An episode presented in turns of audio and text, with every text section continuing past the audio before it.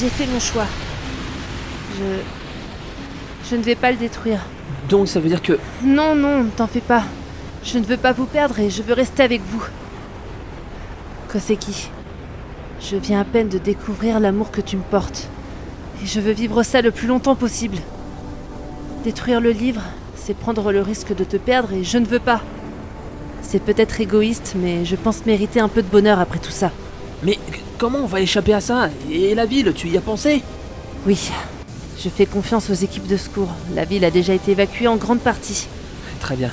Et il serait peut-être temps de penser à nous sauver aussi. Lan, tu penses pouvoir nous téléporter loin d'ici grâce au pouvoir du livre Eh bien, j'arrive à me déplacer toute seule, mais je sais pas si je réussirai avec trois personnes. Peut-être en utilisant le pouvoir du livre. Il faut essayer. C'est soit ça, soit on va mourir. Très bien, donnez-moi vos mains. Nous nous rapprochâmes tous les trois comme pour former un cercle. Lan ferma les yeux et prononça à voix haute une phrase qui prit forme également dans le livre. Grâce au pouvoir du Book of Another Time, Dan projeta Emily et Koseki hors d'Akabara. Et c'est ainsi qu'ils purent échapper tous trois à une pluie enflammée qui s'approchait de plus en plus de la ville. Et ce fut comme si nous étions emportés par une lumière aveuglante. Un lourd silence s'empara de nous, et je ne pus me résoudre à ouvrir les yeux.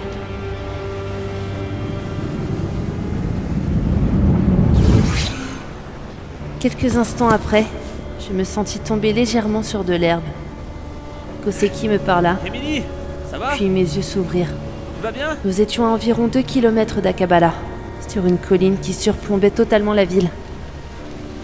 Et le spectacle devant moi me glaça le cœur. Dans quelques secondes, les météorites allaient tout ravager. Je n'avais pas eu le courage. Pas eu le courage de me suicider ou de tuer l'âne ou de détruire ce maudit livre. Je me mis à trembler, mais Koseki et Lan me tendirent leurs mains. Je n'étais plus seule. Je me mis à les regarder tour à tour, et je suis à cet instant que je pourrais toujours profiter de leur soutien, qu'ils seraient toujours là pour moi. Nous sursautâmes tous les trois lorsque la première météorite s'écrasa sur le sol.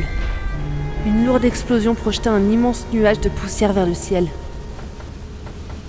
Et ce fut l'apocalypse. Les explosions se succédèrent une à une, ravageant les maisons, les routes, les jardins, tout. Je me blottis contre Koseki, ne pouvant supporter plus.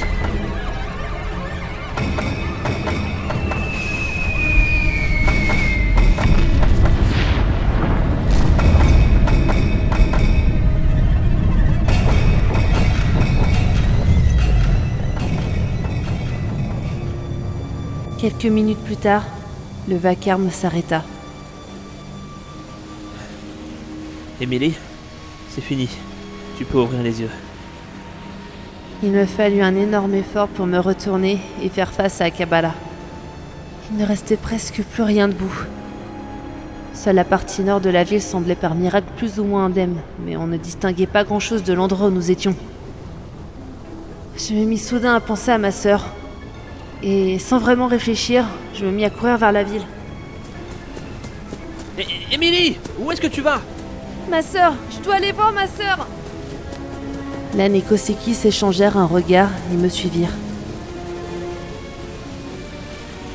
En arrivant en ville, j'ai eu l'impression de me retrouver sur le tournage d'un film apocalyptique. J'ai eu même quelques difficultés à retrouver mon chemin tellement tout avait changé. Mais je finis par arriver devant chez moi. Seul un des quatre murs avait survécu.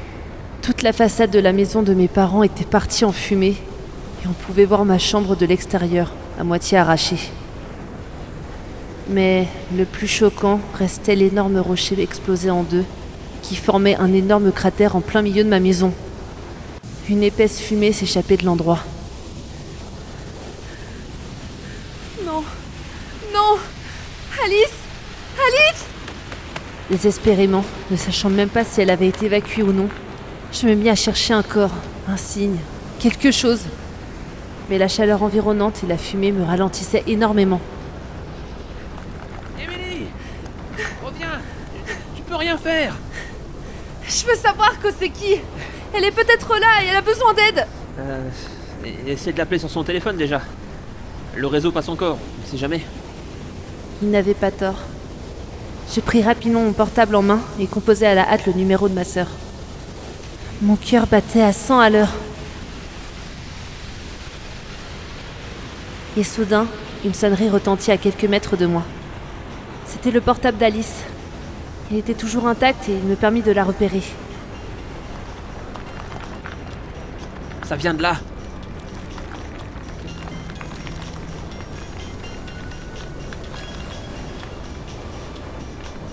Emily, elle est là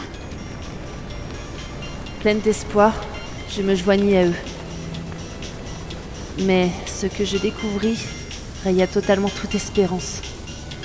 Koseki se releva soudainement et recula, se mettant la main devant la bouche comme pour éviter de vomir.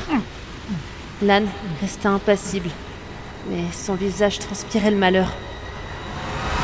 C'était le bras de ma sœur.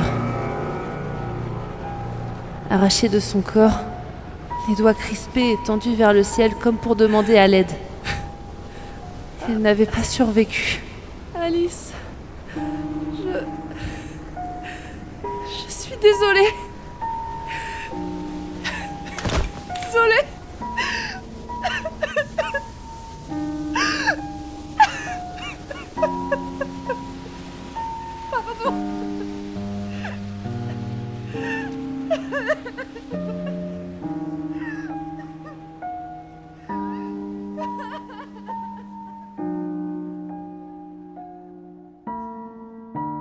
Mon père, ma mère et maintenant ma sœur.